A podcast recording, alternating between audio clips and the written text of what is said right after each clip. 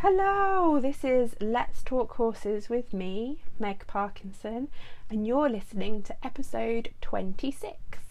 And in this episode, I am going to address a question that I had from one of the listeners about what is an independent seat and how do we go about getting it. Hope you really enjoy it, and I'll see you on the other side.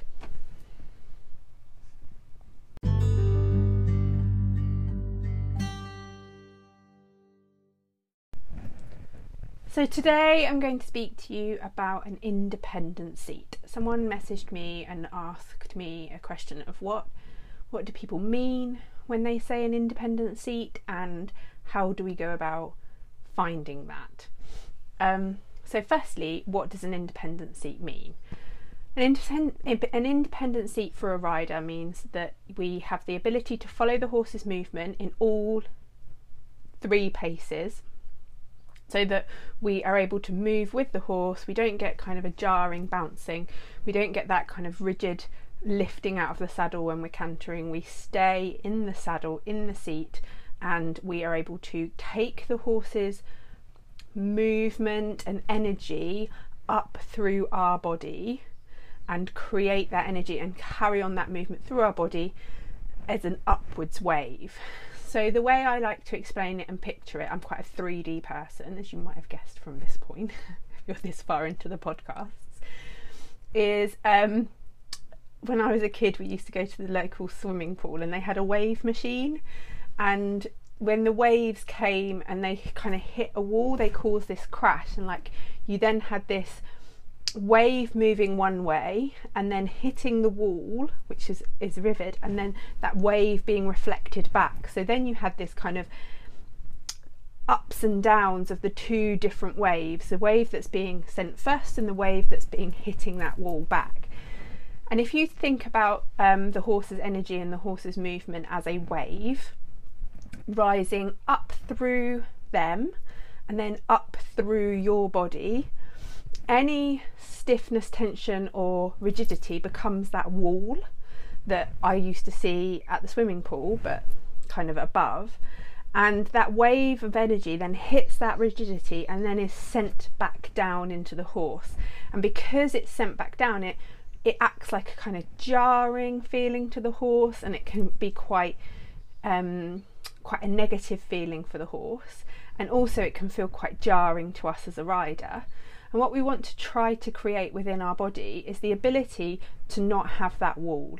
So if you imagine a wave coming into shore rather than hitting a rock, for example, a wave coming into shore just kind of like peters out as it comes into the sand and then ripples away.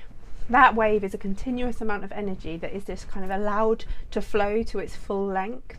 Whereas waves hitting the cliffs or the rocks in the in the sea, that wave is then sent back with a big crash, and you get these kind of, and that's what causes those peaks in the in the wave in the sea.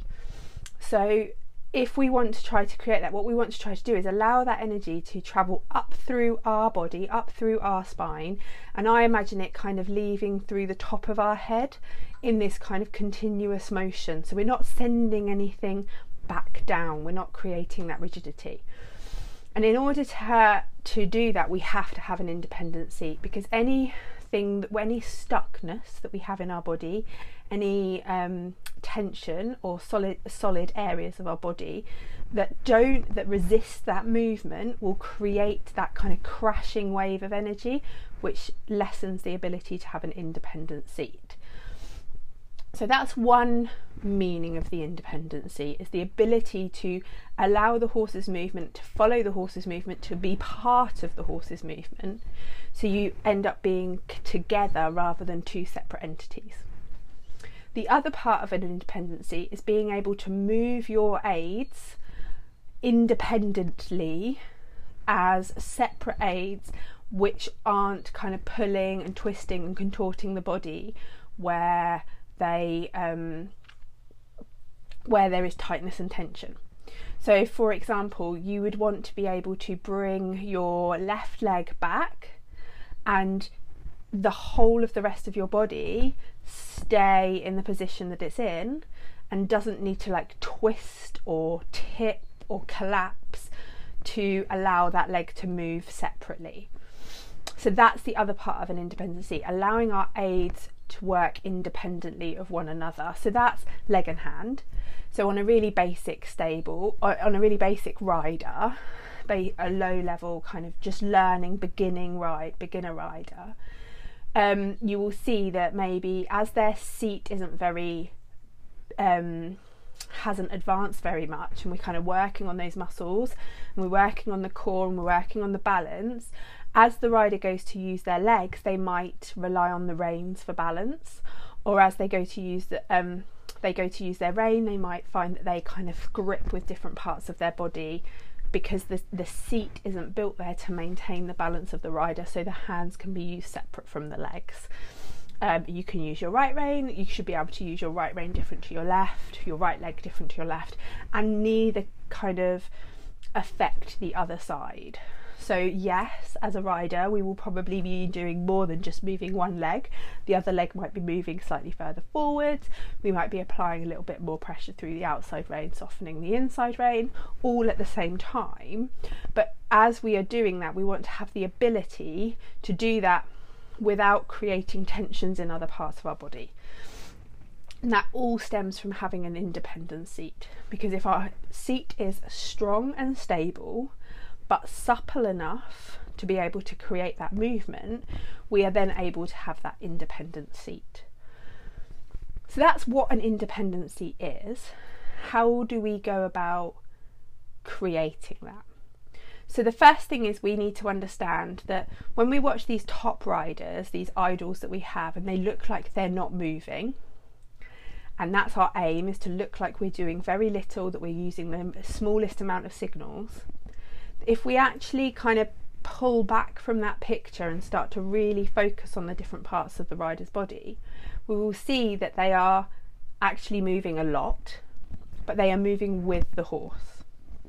So, an analogy we use on a really basic level is if you've got a horse and a saddle and you put a solid stick on the saddle, so the stick is solid, it's not going to be moving, and you trot that horse on, that stick's going to bounce off. Whereas if you put a lump of jelly, and this is a real basic analysis because we don't want to be a lump of jelly, but if you put a lump of jelly that has the ability to move and flex and kind of flow with the horse, that will stay on the saddle for a lot longer. Probably not too much longer because it's not it's not supporting itself, but it will stay on there a little bit longer, and it certainly will move with the horse much more naturally.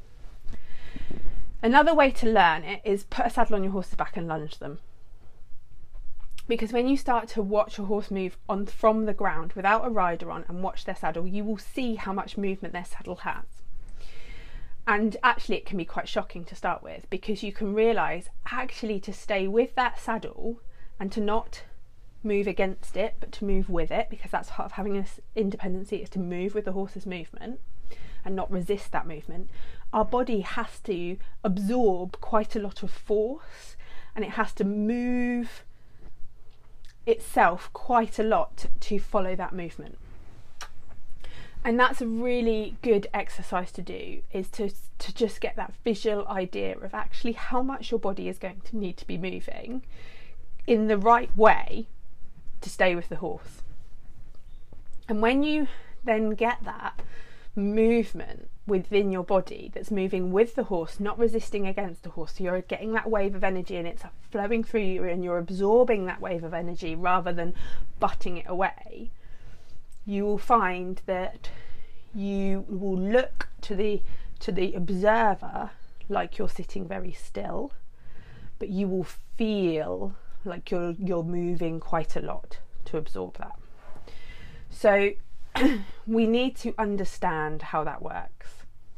And the biggest thing that a uh, picture that I've always had is think about your rib cage hovering on top of your pelvis and think about the belly area that's connecting the rib cage and the pelvis to be kind of one of those um bend the the middles of the bendy bus like an accordion kind of like that like rubbery effect and so your rib cage up is, is going to stay very still, but your pelvis and your belly is going to move quite a lot because that's going to absorb movement. So if you're in a position where you can do this now, if you're driving, obviously maybe wait till later. Um, pop your hands either side of your rib cage, probably following around your bra strap line if you're a girl. And if you're standing, just hold those hands so you hold your rib cage nice and still. And just swing your hips from side to side. Nothing huge, nothing big. But so your rib cage is still, and from everything below is just moving from side to side. Now see if you can draw a figure of eight with your hips. So you might have seen some people do this sitting on a big uh, Swiss ball. You can do this. You can do it with a hula hoop. It's quite good fun. Gets you engaging the muscles at the same time, and I'll do a little kind of demonstration of that one day. Just trying to draw a figure of eight with your hips and then reverse that figure of eight. Still keeping your rib cage nice and still. So your hands, your shoulders, and everything are super still, and it's just your lower body moving. Now that kind this is a really basic explanation of it. There's a lot more to it, but this starts to break into that feeling of separating your seat region's movement from your upper body's movement. Why is that key? Because you've seen how much the saddle moves. What you don't want to be doing is taking that movement into your upper rib cage, your shoulders, your shoulder girdle, and then ultimately down into your arms. So to have soft, still hands that move with the horse's head and neck movement, but don't move with their back movement, we need to have that ability of maintaining stillness from our kind of bra strap line up and a movement within our hips below. And that stillness isn't a solid stillness, it's absorbing the energy of that movement, but it's not moving with. So there's a separation. So just um, whilst you're doing that, you're kind of doing your in your figures of eight, you'll probably find that one figure of eight is a bit harder than the other, and that's also fine. Just have a bit of a practice, and that will tell you because these little figures of eights that you're drawing with your hips are quite similar to maybe your canter movement and even your walk movement. So if you struggle to move your body in one figure of eight, if it feels really alien, that's a little telltale sign that you are slightly uneven with it. So just check how your feet are standing. And if your feet are a little bit close, take them a little bit wider than your hips and try that. Still keeping your rib cage still. Now, the good picturization picture that I feel like this is is the rib cage. If you close your eyes, if you can, the rib cage is now hovering above the moving pelvis. Now, see if you can drop your hands down and imagine you're holding the reins, but keep that same figure of eight feeling and the rib cage hovering so it's not moving with. As soon as it starts to move, pop your hands back and just hold it still. And just keep changing, keep changing from hands on your rib cage to hands into a riding position. And you'll notice you have to keep your elbows just a little bit wider to absorb that movement of your hips. Keep changing your figure of eight from one way to the other just getting used to can you tell how sometimes your body your upper body wants to follow as well and trying to free up the two parts of the spine and that connection of upper body to lower body. And by doing that, you are starting to get the feel of what an independent seat feels like. You're starting to get the feel of what it feels like to move with your horse but maintain that still quiet top half. And that's when you watch these top riders and you think, God, they're not do- they're not moving. It's because everything's coming from their bra strap line down, from their rib cage down. That's doing a lot of the work, the seat work, the control, the support, the balance, switching on, switching off. And it's the shoulders and the head area that are staying soft and still. And that's what creates the look of not really doing an awful lot because we see that their shoulders and their neck and their head are not moving with the with overly moving, they're just kind of floating, hovering. It's that kind of feeling of a swan and everything's paddling underneath. You're from your rib cage up, you want to be that nice elegant swan coming across the water, not really doing a lot from the top half. And then from your rib cage down is those legs. They're not exactly paddling for you, but that's the area that's doing all of the movement. That's the area that's doing all of the work. So that's a really simple exercise that you can do just to start to bring in that mind mapping, the bringing in the neuro pathways of learning how it feels to move one part and separate the two. So we're creating that independent seat. The next thing is is we need to become aware now of how our pelvis sits within us as a human and within us when we're riding. So we talk about and you'll hear me talk about quite a lot is the neutral pelvis. So the neutral pelvis is the ideal position of your pelvis region. Now, I've seen quite a lot of people write about things like the neutral pelvis is just kind of that's not a reality because you have to move with the horse and kind of like all different conflicting answers. So I'm going to tell you what I believe and what me coaching and me riding has kind of created. It's important for us as a human to understand how our body naturally wants to sit within our with and hold our pelvis. And it's important to understand the the pro the like the the cons of certain pelvis positioning and what that can do to ourselves. Because if we understand that, we can maybe see why we have certain pains in our body, but also why we struggle with certain things. Ideally, as a rider, we want to learn to be able to maintain a neutral pelvis or at least have a neutral pelvis your, as your starting point. And what I mean by that is, yes, your pelvis and your spine are going to move with the horse's movement. I've already spoken about how we have to follow the horse's movement. But if we always are coming from a neutral pelvis movement rather than an anterior tilted pelvis or a posterior tilted pelvis, we are then always coming from a stable, even place. So, what do I mean by that? First of all, if you, again, if you can do this whilst you're standing, then great. Just take a moment, and if you can find a mirror, even better. Stand yourself up and don't think about it too much. Just make sure your feet are about hip width apart and just pop your hands onto those um, hip bones. You might have to find them a little bit if you're like me. They might stick out if you're lucky, but you, but you might have to dig around a bit. The hip bones just at the front of your body. And imagine that you've got some headlights on those hip bones.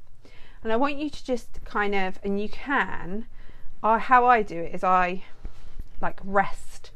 So I hold my hands flat with my palms facing down and I rest my, like the air, the corner of my hand just below my thumb joins.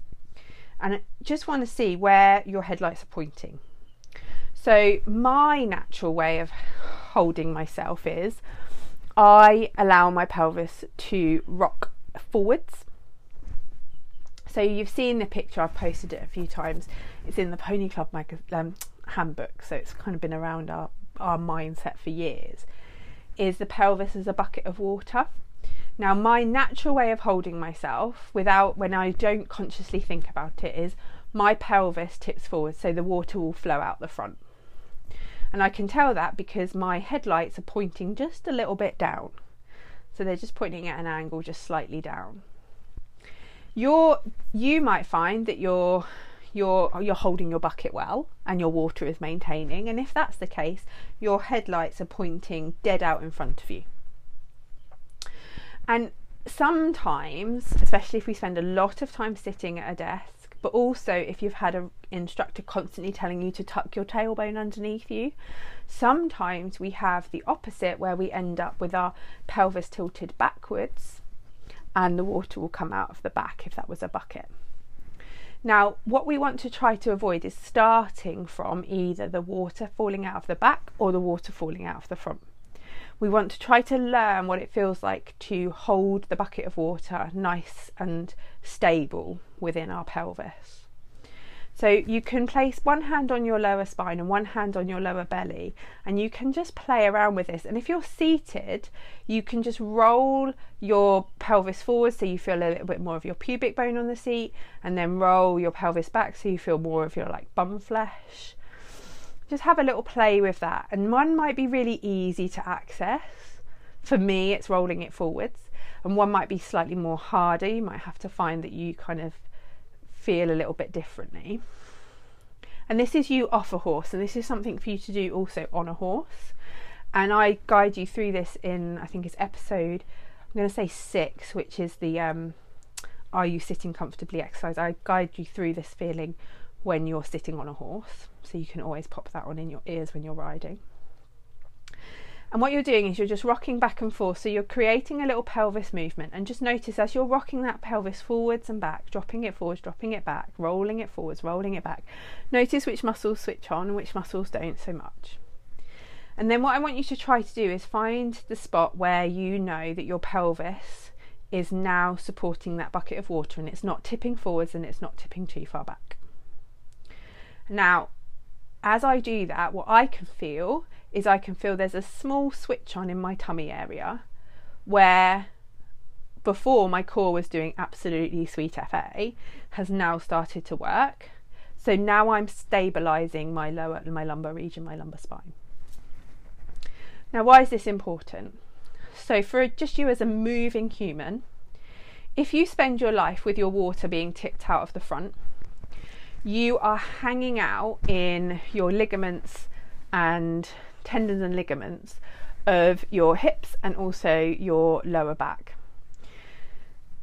This isn't good because what you're doing is you're not engaging your deep, deep core muscles to support that spine.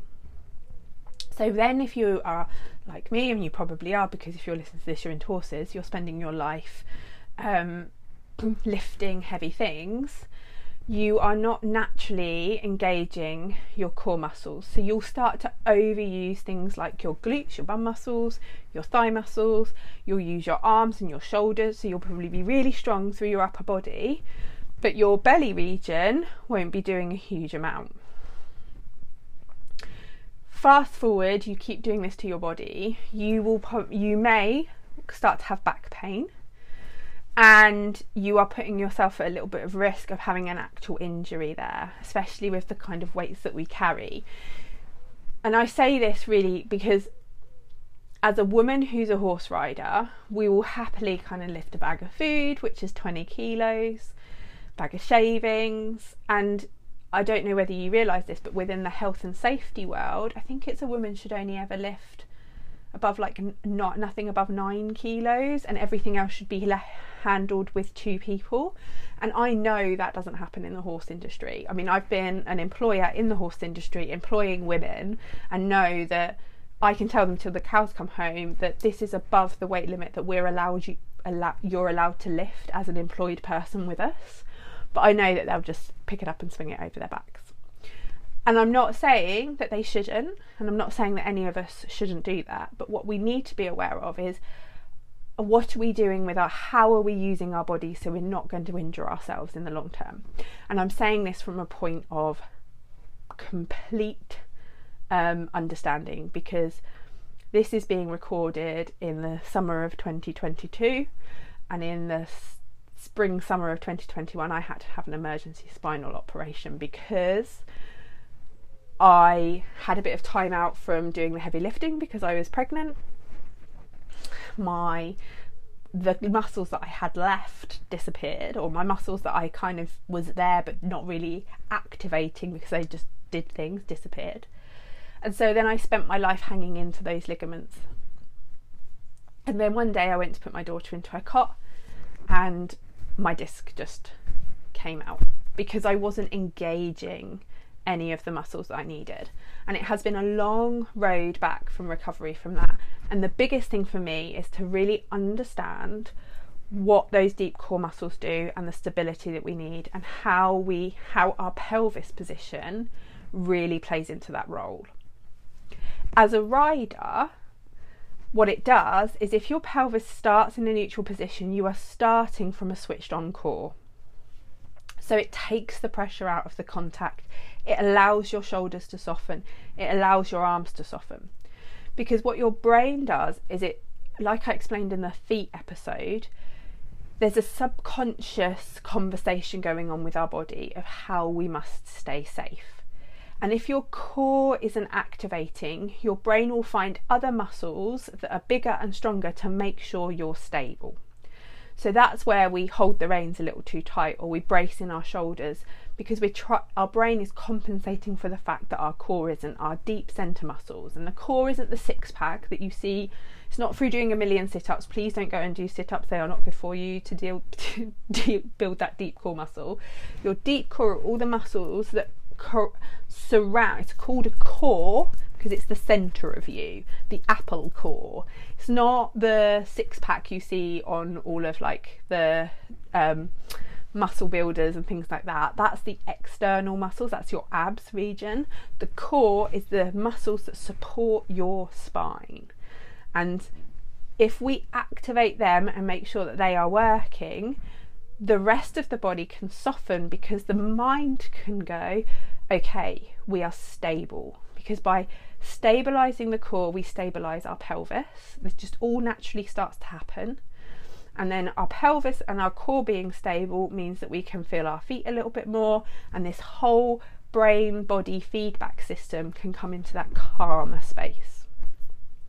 So, letting our belly hang out and letting our pelvis tip forwards isn't a great thing for our body because it means we're not naturally engaging those deep core if we are a person that tucks our tailbone underneath us and we kind of collapse into our belly, and you might find that you do that in different postures when you practice your stretching.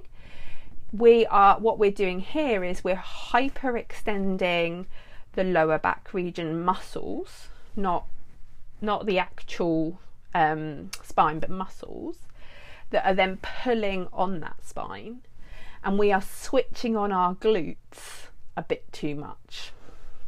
So if you kind of roll your bum underneath you, you will find that your bum goes rock hard. And that's your glutes being switched on. And that's not what we want as a rider because glutes switched on means that it's it says to we're saying to our horse stop. And we want to be able to switch them on, but we need to be able to take them off. And also, when you tuck your tailbone underneath you, you will notice your lower back goes completely straight. So you lose the curve in your lower back.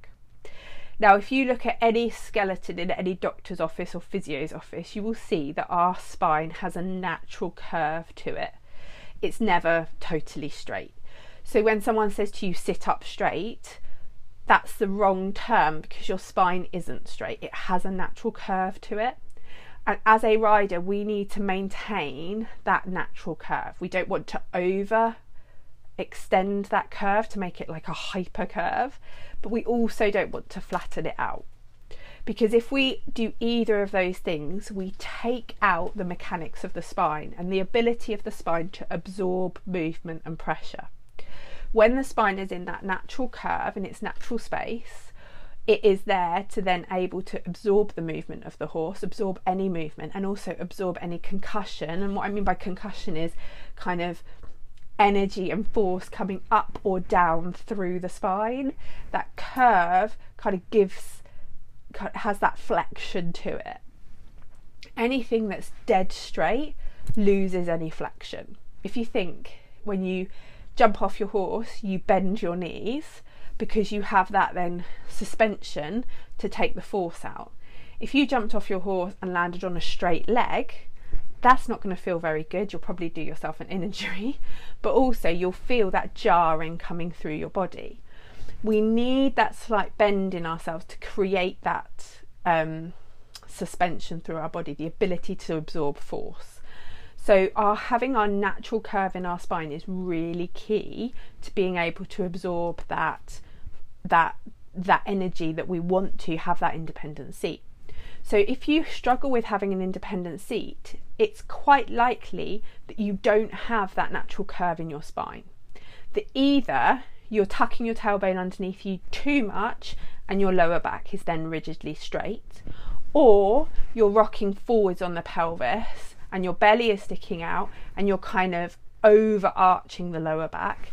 And this can happen when we try to like pull our shoulders back and we stick our boobs out. That creates that hyper arch in the lower back region.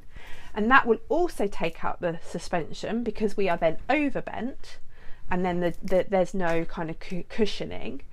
And that will all restrict our ability to absorb the horse's movement. So we end up jarring, we end up bouncing, we end up unable to move with our horse so well. So that's why it's so important to start from a neutral pelvis. Because from a neutral pelvis, not only is your pelvis in the right position, but your spine that comes out of your pelvis is then in the correct position to help with absorbing the horse's movement and the powers put through it. But also from there, we have the ability to let our legs hang in the correct position too, because we are then much more in a standing position and not a seated position. We are much more around the horse and feel like our legs are hanging out of our hip joint rather than ourselves collapsing back onto our tailbone. From here, from this independent seat, this neutral pelvis, you've we've spoken about it, how the saddle moves across the horse's back when they're being lunged. If you were to just kind of lock yourself into this position, you're not going to move with your horse. So it's not about maintaining this neutral pelvis and not moving anywhere. It's about being able to move your pelvis, move your spine to absorb the movement, but always coming from and back to that neutral pelvis. And that's where you work from. And that's how you get that feeling of being with the horse, but you are also stable within yourself. So, that's a little bit about an independent seat from the pelvis and the spinal point of view. The hip mobility that I always talk about in um, my posts and my blogs and everything, and I just waffle away, is all part of also the independent seat. And I'm going to talk about that in the next episode. But hopefully, for now, this has given you a few things to think about. Um, from this, I am going to pop up a 15 minute practice onto my Instagram that will help you understand your spinal alignment and work towards your independent seat. That's going to go onto my Instagram today, which as of today it's the 19th of July. Um, but just have a look around the kind of long video section and it will say working for an independent seat, I urge you to go and have a go at that. Set, set aside 15 minutes in your week. You'll need to have a space to lay out on the floor. Just switch it on, and it's nothing too energetic. If you've got a poorly back, it's a really good one for that too. It's about you starting to understand how your spine, your hips, and your legs all work together, but also need to work independently. Um, so there'll be that on there. And then for those of you that are part of the riding club, and details will come about that in a minute, but for those of you that are part of the riding club, this week's Equistretch session um, is all about this, what we've just been talking about, and it's an hour's practice, and it's now on the hub. And I will call that, thinking off the top of my head, um, an independency and spinal connection. So have a look for that. And also your seven days of stretches. So if you're on the online club, you get five minute, five to ten minute stretches every single day. Will all be based around this independent seat. So if you've really enjoyed this and you want to delve in more, this is what we address in the club. I'll do I do webinars and things like that over the summer about things like this, and we get into a bit more detail. But more details will come up about in that in a minute.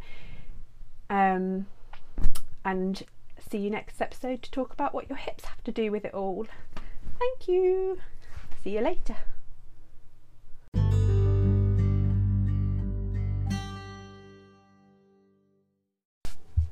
Hi, me again. Just a little reminder that if you enjoy my content and want to learn more, join my community, and basically further your knowledge in both horses and your own rider position, I have opened the doors to my new online riding club. And you can get involved too. For £15 a month, you can have access to so much information, teachings, lessons from Equistretch sessions through to private podcast, schooling ideas, audio lessons, and so, so much more. So the link is in the show notes. Um, head over there, and I'd love to see you as part of the community.